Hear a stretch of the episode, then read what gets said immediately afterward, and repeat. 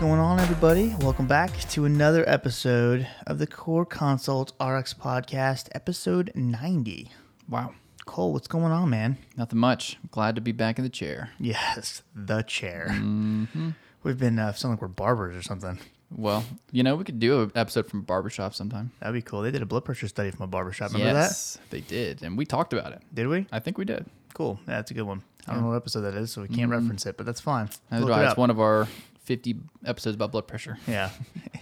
so uh, we've been a little slack this month. Only published one episode, I think, so far. Yeah. but we'll try to catch up on the back end. As long as we put out at least four episodes a month, even if they're all at the end, Even if they're all on the same day, yeah, we feel like we've accomplished we're, something. we're doing it right. so uh, yeah, people have asked me like, "Well, how do you guys plan on the, like the schedule? I, was like, I don't know if you've seen our podcast release is- dates, but there is no schedule. What does the word schedule mean? It's very Yeah, uh, some do it like on the same day every week. Some do it twice a week. We just do it when we can. twice a week needs to be our goal. Well, you know, I was thinking today, just as I was listening to other podcasts, most people are able. It's like part of their job. Like their their job description involves a podcast, or somewhere Right. during their workday they can do a podcast. We have to schedule two different work schedules Right. for us to get together and then record. It's extremely difficult. It does help that we live in the same neighborhood, but still, it yeah, is that's true. We do. So, um, yeah, I don't know why we felt the need to tell you all that, but that's it. That's I was just, I mean, when else do we get to talk? that's a good point. Except on the podcast. So uh, today's episode, we're going to kind of go over, and, and I know we've talked about hypertension, just like Cole said, a lot, but we're going to kind of go over some, I guess, tricks and tips, if you will, for helping uh, patients that have like resistant hypertension. So you've already tried like the standard dosing and um, regimens and whatnot, and still not getting their blood pressure controlled.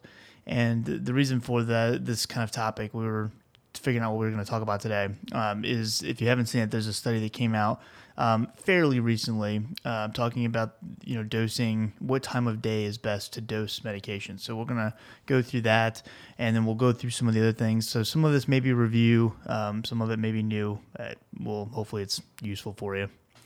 But um, Cole, anything going on in your life that you want to share before we get started? Anything cool you can think of? Same old, same old. Same old, same old, man. Just, uh, I will say, I didn't give a vaccine in the last two days, and I'm feeling great. Really? Yeah. So the main issue now is, you know, the new year with all the insurances. So a lot of the Blue Cross Blue Shield plans switched from Caremark as their PBM to Optum. So like everybody we're having to get new info on. So that's a pain, but Huh. you know, club pharmacy. Club Pharmacy is what it is.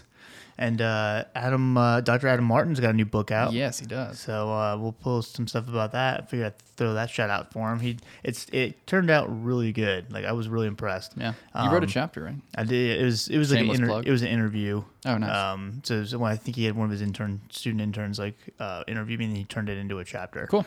But um, yeah, I think came out really really good. I was impressed. But we have uh, we have video footage of him, uh, him, Rich, and me in Miami talking about that idea that he had for that book back in like, like- January of 2018 or something. Yeah, like two that. years ago almost. And uh, he was talking about all his ideas for it and stuff, and how he wanted it to look, and he was getting all pumped up about it. And uh, so we had we had recorded some vlog or something that had him talking about that. So I thought that was pretty funny. And what's ironic is they all made fun of me for recording a vlog, and turns out, ha, two years later, ended up being useful footage. So Yeah, two and a half years ago, I was walking around with a GoPro filming you for the vlog. that's right. What a horrible rotation. There's at least three days where I was just walking around with a GoPro filming. that's my- right. We were at Hollings Cancer Center. Like we, we did a talk there. I was in the car riding to Columbia, just like sitting there filming you while you talked. Oh man, that's Those were the days, man. Those were the days. Well, now we have wireless lav mics. We have like, much more expensive cameras. All the good stuff. So yeah, Cole was at the very, very beginning, early stages. He was like, "What is this guy doing? Me and Stacy. This guy's an idiot." but uh, yeah, so far so good.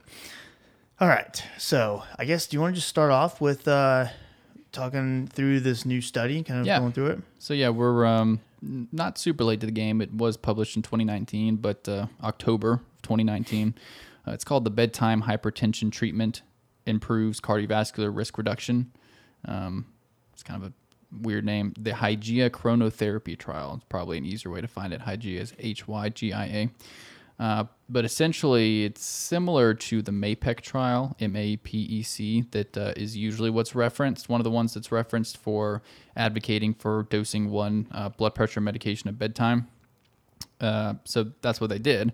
Um, it was multi-centered, controlled, um, prospective trial with an endpoint. It had about 19,000 patients versus the MAPEC trial that only had 2,100. Uh, so I would say that's pretty considerable. Um, essentially, they had patients dose at least one, uh, if not more, of their blood pressure medications at night. That was one arm. There's about 9,000 patients in that arm, 9,000 in the other arm of dosing all uh, medications in the morning. And the um, nighttime dosing did have considerably better results. Yeah, and this whole idea kind of came about because of this this idea of, of dippers versus non-dippers.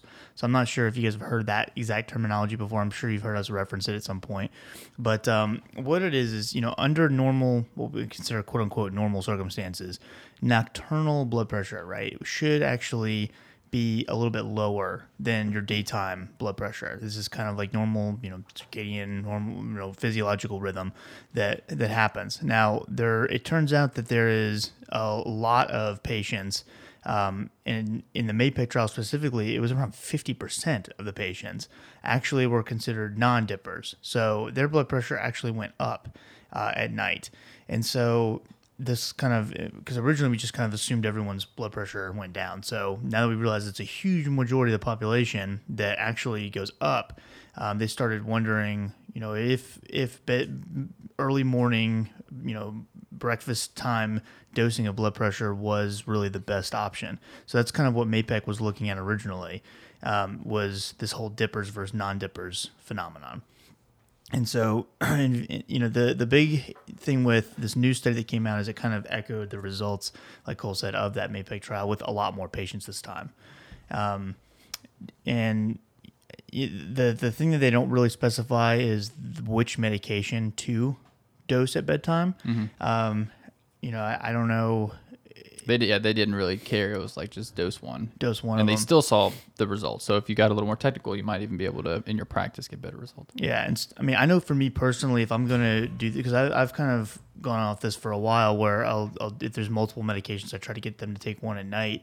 Um, I usually aim for one, either the ACE or the ARB that the patient may may be on, um, because you know, if you think about it, the RAS system is typically more active at night, and so it just to, to me makes more sense dosing the um, ACE or ARB at nighttime. Um, if you think back to like the HOPE trial, they used um, or MicroHOPE, they used um, Ramipril mm-hmm. in patients with type two diabetes to see how it affected like microvascular events. Um, they got positive results out of that trial, and they dosed the Ramipril at nighttime. Um, and so you know that's kind of what I've always gone off of. Um, and there was a, a, Medscape article actually that was written in October. Um, there was kind of a review of this, and uh, it said that they actually when they look when you like break the data down.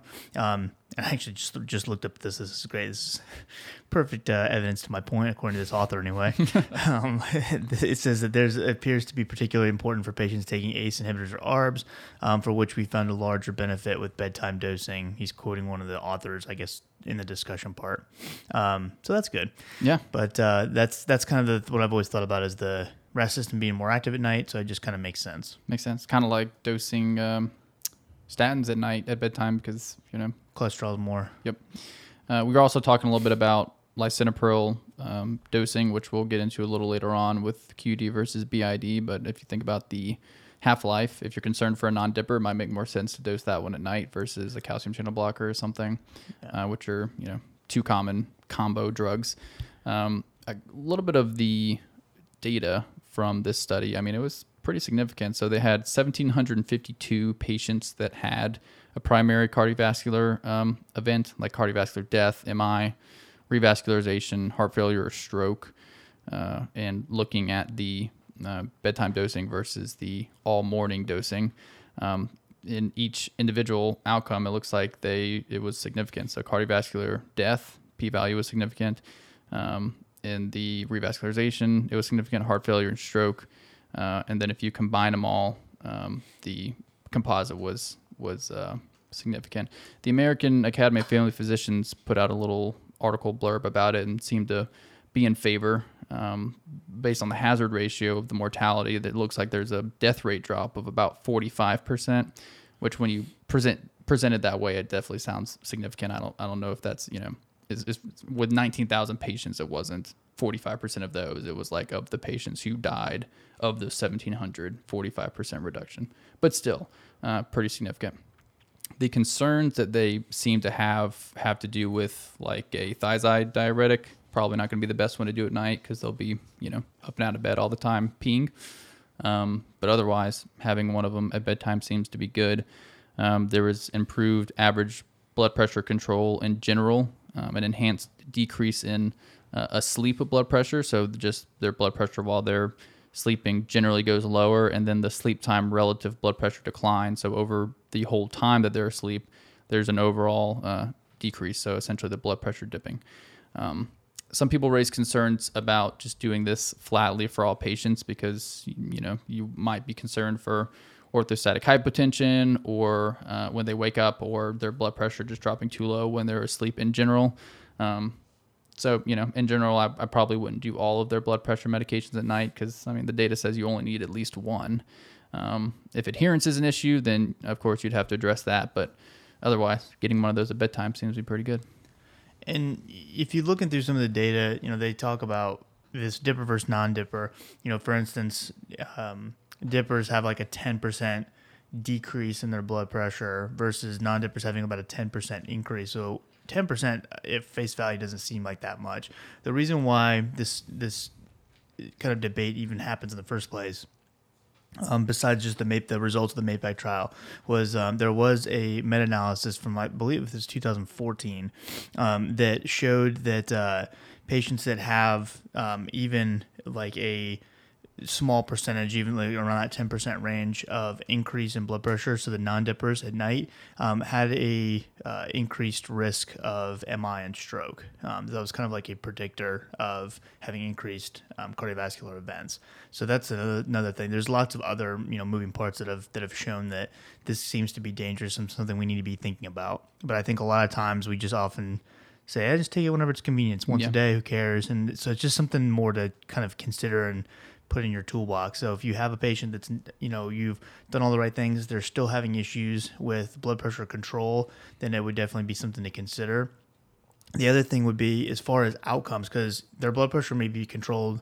So do you just leave it as is, or do you switch one of the doses at bedtime? One thing that can help kind of kind of figure that out is have them get some like upon wakening blood pressure measurements if they have a blood pressure cuff at home and see if it's actually elevated. Yeah because then that or if you can do like 24 hour like ambulatory care uh, or ambulatory blood pressure monitoring um, that may also give you a better you know recommendation on when to dose the medications. But at least get their blood pressure when they first wake up and then maybe like later in the evening and see how uh, how it, it adjusts. If it is higher in the morning when they first wake up they may be a non-dipper and maybe a good candidate yeah, and you don't have to wait till they're maxed out on you know three medications to do this either. It could prevent them from having to go on an additional medication, uh, which some people complain about the adherence issue. I remember bringing this up to somebody when I was a student, um, and they they mentioned that they have enough trouble getting their patients to take it once a day.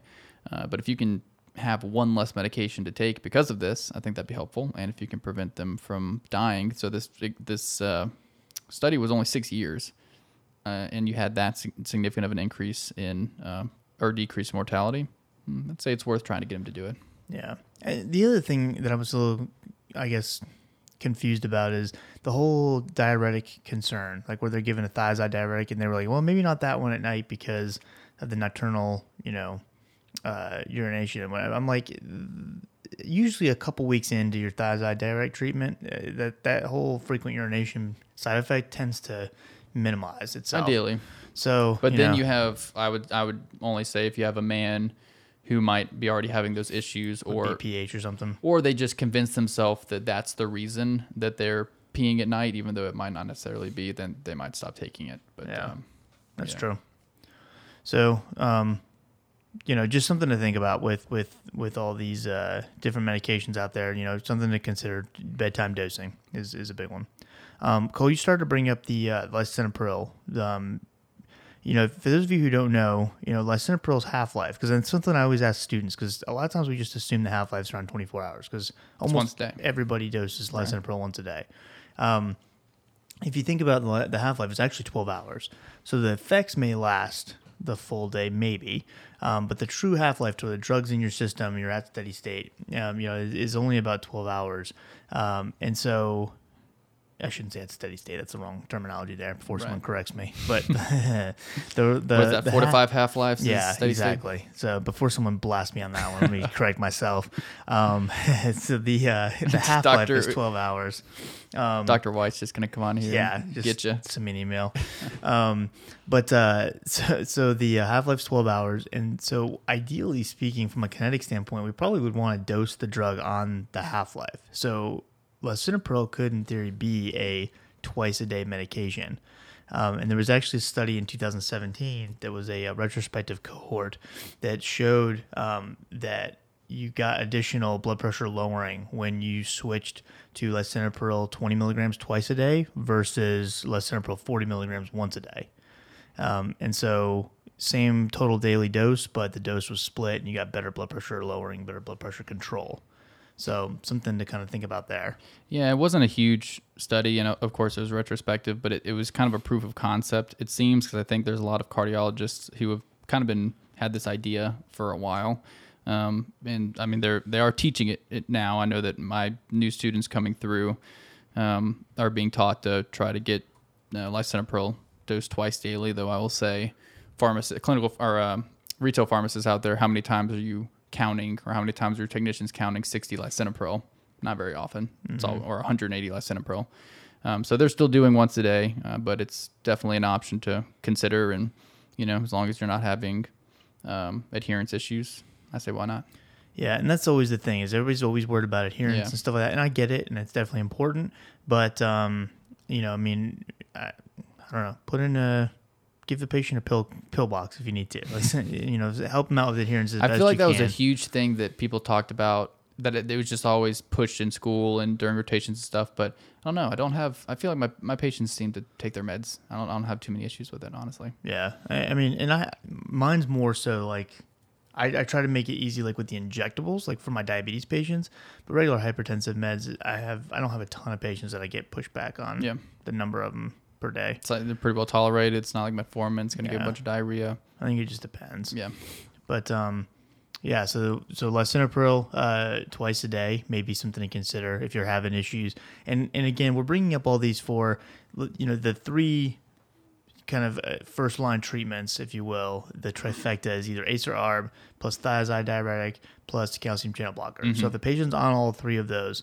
You know, we have a tendency, and, and I know this happens a lot at my clinic. We have a tendency for primary care just to add on a fourth line agent. You know, resistant hypertension is thrown on that fourth line. But there's some tricks and tips that we can kind of do ahead of time to eliminate maybe a fourth agent. So Right. lisinopril twice a day, even though technically that's another t- another tablet, um, is still Still cost-wise still cost wise going to be about the same, and then you know keeps them from taking an additional medication. Yeah. So trying that. Um, thiazide diuretic is another one. So if we, we the majority of patients that we see are going to be on HCTZ, which you've heard Cole and I crap on that multiple times, and so Every know, day. every Every day. day. And so, uh, if you think about that, the half life of, of HCTZ is around 12 hours or so as well. So, that technically should be a twice daily medication as well, which it's never dosed that way. No. So, if you look at some of like those um, uh, meta analyses and things like that that compare the blood pressure lowering ability of HCTZ versus like chlorthalidone or indapamide, that actually may account for that big difference because you're going to get about five five or more millimeters of mercury with chlorthalidone lowering, and then also uh, around eight or more milligrams of mercury um, systolic lowering with indapamide compared to HCTZ. And so, according to the meta-analysis that came out, and um, That doesn't even consider outcome data. Exactly. That's just straight blood pressure lowering. And so the uh, which you know you've heard our thoughts on that multiple times. Don't treat the number, treat the results. Who cares if they have good blood pressure if they end up having a heart attack or stroke? But um, the uh, the the fact that we don't dose HCTZ twice a day may play into you know into that a little bit. But chlorthalidone or indapamide would definitely be the better, the better of the two uh, thiazide diuretics to use on an outcome basis, and their half life is long, um, 24 hours or more, and so uh, definitely a better option to use if you truly want a real once daily medication. Mm, And speaking of the non dippers, it seems like if you're doing that one in the morning, that would be better for them as well. Yeah, Um, lasting a full 24 hours. yeah, and as long as we're talking about ideal medications, beta blockers, beta blockers can always swap them out for one of these first three. Yes. Um, Stop using beta blockers in People hypertension. love the beta blockers, and I get Sure that do. there might be comorbid conditions where that's um, necessary, but just for straight um, hypertension, not first, second, or third. Or fourth or fifth. Probably not even fourth. Probably fifth. fifth is the first time I would kind of Yeah, consider. put it ahead of doxazosin and prazosin and that sort of thing, but yeah, um, that's about it. way behind pretty much everything else. So, all right, let's recap a little bit since we've been a little bit all over the place. So, first thing you can look at if you have a patient that's on the normal standard medications, first thing you can look at is bedtime dosing for one of those medications. Our opinion, or at least mine, probably Cole's, uh, would be the ACE or ARB at nighttime, ideally. Um, you could also look at splitting, if it's lisinopril that they're on, you can look at splitting uh, the dose. And I would encourage you to also look at you know, if they're on something else that you're not familiar with, maybe benazepril or, um, you know, quinapril or something like that, look at the half life if you're not familiar with it and seeing if it's a candidate for possibly splitting it. Um, and then if they're on a thiazide diuretic, then making sure it's either dosed properly as far as twice a day. If you are going to use HCTZ, or better option would be just to switch to chlorthalidone or indapamide, and you get better control that way. Um, Cole brought up beta blockers, which is a very good point. And since we're talking about that, let's let's mention atenolol specifically. So you've heard all we've heard both of us talk badly about atenolol, yet a ton of patients are on atenolol. So where does that come from? Um, so if you haven't heard us talk about this before, um, atenolol uh, gets a bad rep for one because a beta blocker is not an ideal blood pressure lowering when you're treating just primary hypertension, just like Cole said. Um, but specifically atenolol because there was a meta-analysis that was published in Lancet of 2004, and what it looked at was the first line results were looking at atenolol versus placebo, and they were looking specifically at uh, outcome data, so not just blood pressure lowering. And so, atenolol versus placebo, if you look at all cause mortality, cardiovascular mortality, MI, stroke, no difference between atenolol and placebo. The patients that were on that. It's like taking a sugar pill. So atenolol, yes, while it may have lowered their blood pressure in the initial kind of uh, onset of taking it, it, you didn't see any sort of a difference in outcome data. So again, why lower the blood pressure if you're just gonna end up passing away from the same event anyway? Um, and then when they also the second part of the meta-analysis is they actually uh, compared atenolol versus other antihypertensives. So it could be other um, uh, agents that we use. When they did that, um, all cause mortality actually had a number needed to harm with atenolol. So you saw an increase in mortality with atenolol compared to other agents. The number needed to harm was 111, which again is a larger number, but uh, something that you know, if you look at how many people are in this country are probably on atenolol, um, we could present, prevent one extra death if we switch them to a different antihypertensive medication. Um, stroke uh, had a number needed to harm of 77. So it's something that it would be a good idea to probably get rid of atenolol out of our lives. We don't think we need it. We got better options. Boycott atenolol. It's got a very short half life, and yet we always dose it once a day. Um, so that's a whole other issue. So it's just one of those things. Why are we using atenolol? Get it out of here. It's trash. Probably, I mean, that same reason they use HCTZ because of the price. It's we trash. need to uh, just we just need to start developing drugs, and we can make a like ACE ARB chlorthalidone combination Hmm. Yeah. or indapamide And dapamide and lisinopril combo. because it's because they HCTZ is in all these combos. Uh huh. That's why they use it. Yeah. It's easy and it's cheap. It's true. We can use the uh, what was the one they used? Perindopril with indapamide and that progress Yeah. trial post stroke. Yep. But yeah, that's what we did. I'm sure that has that drug has to be in- around in like Yeah. Europe or something. Sure. I don't not? know. I don't know. Anyways, the uh, yeah, so atenolol, get rid of it. It's not good. Um, Um, also, with the most recent ACC AHA blood pressure guidelines, which I think was our very first episode because these came out in It was, 2017. yeah. very first episode. Um, they talk a lot about white coat hypertension. So if if the patient especially is checking it at home and is convinced that the levels are different, or if they're asking about a recalibrated um, blood pressure monitor, um, make sure that they're using a couple at home, and it could be that it's just higher in your office than um, it is when they're at home, and that's a real thing. And they mentioned in the guideline to keep an eye out for that for sure. I uh, I was joking with a patient one time because I I was I can't remember what I was actually. I think I was just wearing regular like business cash clothes, but um, that was taking I was taking their blood pressure myself, and she said, uh, "Well, I'm, I'm I always have white coat hypertension," and well, I was like, "Well, I have great news. I'm not wearing white coat." she started laughing. It's It's- just, it's always good to make your patients laugh during a blood pressure blood pressure reading. I think that's been proven. It's I don't have white coat hypertension, but I went to the dentist the other day, and I mean they're just strapping the thing on me, and I can feel my heart just start beating real fast. It's Oh. weird. So I can only imagine somebody who gets like I don't know anxiety or something by it. I'm sure their blood pressure increases. Yeah, not me. I'm not scared of dentists at all, Cole. Hey, no cavities, That's good. none. Good. Good. Good. Good. Yeah. The uh, s- the other thing I want to mention real quick too about uh, beta blockers, since we just said not to use them in their fifth or sixth line and yada yada yada. Um, again, if you haven't heard some of our earlier stuff, we've discussed this and kind of explained some of our philosophies. We don't just call medications trash for no reason. We usually have some sort of data to back it up. So um, the uh, the beta blocker, the reason why we don't necessarily like this because atenolol is cardioselective. So if that's your first thought of like non-cardioselective versus select, you know, selective, then that's really not really what we're worried about in this case because atenolol is selective. So the the thing that I kind of think about is if if if you're lowering the heart rate, which is what a beta blocker is essentially doing, um, initially, yes, you you probably will get some blood pressure lowering, and um, you know you're going to get because if you decrease heart rate, um, heart rate times uh, stroke volume equals cardiac output. So yes, you should get a decrease in your overall blood pressure. But the thing to keep in mind is that the other part of that equation is when you get the cardiac output times the total peripheral resistance is kind of what can um, give you an overall value. Well, if you have you're blocking your beta receptors, well then norepinephrine still has to bind somewhere. And so if you have binding to alpha receptors in the periphery um, with the norepinephrine, you're going to get this vasoconstriction over time, which increases your total peripheral resistance over time, which then could actually make blood pressure go back up again. Um, so if you're going to use a beta blocker in hypertension, this is actually straight out of the guidelines.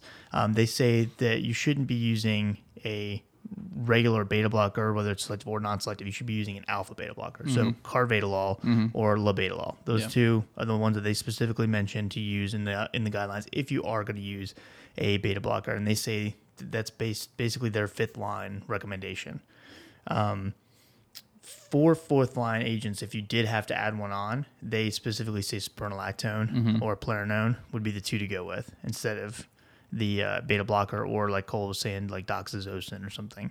Um, and the reason for that's the Pathway 2 trial where they compared with patients with resistance, uh, hyper, resistant hypertension, they compared spironolactone, bisoprolol, and doxazosin, and spironolactone was significantly better.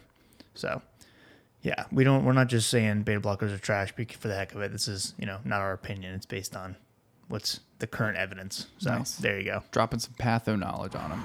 Got to. So Excellent. much patho knowledge, or very little, very basic concepts. Before I get called narcissistic again in the comments, We are two humble men to catch that real quick just sharing sharing what knowledge we have learned from others. from much much smarter individuals.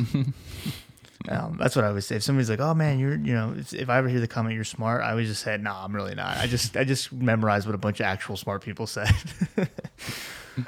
But all right, so what else? What else we got? Uh, that's about all I got for the most part as far as tips. Cool. Um, but keep in mind too, and we'll mention this, and kind of backtracking a little bit um, back to thiazide diuretics. So we mentioned um, the chlorthalidone and dapamide; uh, those do have the better outcome data, um, right? And the HCTZ really doesn't have any outcome data. Um, the other thing to keep in mind is we know that if you're on a thiazide diuretic, you expect a decrease in potassium, um, decrease in sodium, um, those things. Uh, however, thing to keep in mind is that if, if you think about the study that was done with indapam or um, excuse me with chlorthalidone specifically the SHEP trial, so systolic hypertension in the elderly, um, one thing that they noticed in a secondary analysis of the SHEP trial was that if a patient's potassium fell below 3.5, then we actually lost all of the mortality benefit that we gained from using a quote unquote evidence based thiazide, which is in chlorthalidone. So, one thing to keep in mind is that it, it may be a good option to make sure that the patient's potassium is staying above 4 so that mm-hmm. you don't run the risk of going below 3.5. Yeah. So that's another trick because you don't want to spend a lot of time getting them on an evidence-based thiazide, and then lose all the benefits. Yeah, I think generally, like if you ask cardiologists, they say, yeah, we want it above four pretty much all the time. If they have heart failure or any other heart issue, they're like, yeah, keep it above four. Yeah, Not a bad idea. not a bad idea at all. But uh, yeah, so indapamide chlorthalidone. I know we've had a lot of success with chlorthalidone specifically at our clinic. Um, I dispense a lot of chlorthalidone, and I remember when we first talked about this topic, I was dispensing some indapamide. I haven't seen it in a while. It's uh, it's still, I believe it's still on the four dollar list at Walmart too. Yeah. So it's it's still cheap, and I think that's the big concern, like you said earlier, Cole, was the cost of it. Mm-hmm. Is so cheap, but it's definitely something that is very affordable nowadays, and so we would encourage you to switch people to that. Yeah. I guess we'll end on. I started to say this earlier, but um, we'll, we can end with the accomplished trial since we always talk about you know outcome data and all this, that, and the other. One of the big arguments you hear against that is, well, if I'm lowering the blood pressure, then what does it matter? I've even heard that is a justification for atenolol, which is nonsense.